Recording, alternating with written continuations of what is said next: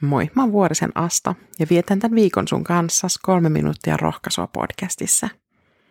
Jumala haluaa rohkaista meitä. Mulla on viime aikoina ollut niin kiire, että en ole ehtinyt pysähtyä kunnolla juttelemaan Jumalan kanssa. Yhdellä viikolla väsymys ja monenlaiset huolet paino mun mieltä, mutta huolien jakaminen raamattopiirissä mun ystäville ja yhdessä toinen toistemme asioiden puolesta rukoileminen kevensi mun sydäntä. Psalmista 55, jakeesta 23. Jätä taakkasi Herran käteen. Hän pitää sinusta huolen.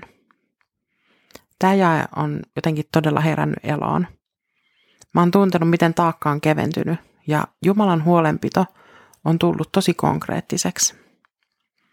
Luultavasti sun elämäntilanne on tosi erilainen kuin mulla ja tarve Jumalan huolenpidolle on myös hyvin erilainen – mutta Jumala ei tee mitään liukuhihnatyötä, vaan hän räätälöi kaiken just sellaiseksi, mitä kukin meistä milloinkin tarvii.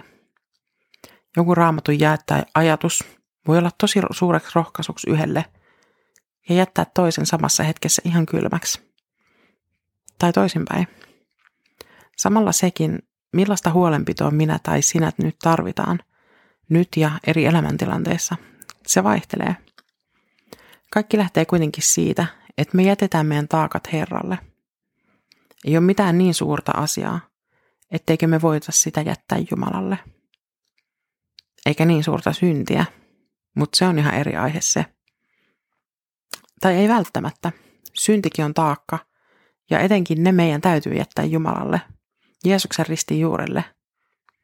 Hänen täydellistä huolenpitoaan on myös se, että armo ja syntien anteeksi antamus kattaa meidän synnit ne valtavan suuret ja pienen pienet.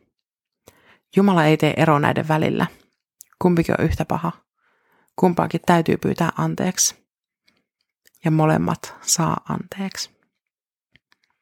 Jumalan huolenpito ulottuu siis arkipäiväisistä asioista aina meidän sydämen syviin sopukoihin asti. Hän näkee sut kokonaisuutena ja rakastaa sua päästä varpaisiin saakka. Rukoillaan. Herra, sä pidät huolen omistas. Sä otat meidän taakat sun kantaakses. Oli taakan syy ja laatu sit millainen hyvänsä. Kiitos sun hyvyydestä ja siitä, miten tarkasti sä suunnittelet huolenpitos vastaamaan just jokaisen tarpeita. Tuu mukaan tähän päivään ja oo meidän kanssa. Aamen. Siunausta sun päivään.